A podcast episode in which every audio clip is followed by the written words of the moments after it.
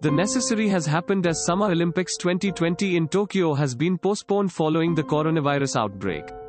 Japan's Prime Minister Shinzo Abe and International Olympic Committee President Thomas Bach have entered an agreement to reschedule the Tokyo Olympics twenty twenty for about one year as of now.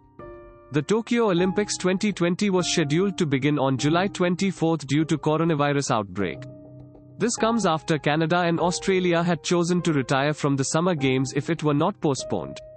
Shinzo Abe initially suggested a one-year postponement for the Tokyo Olympics twenty twenty.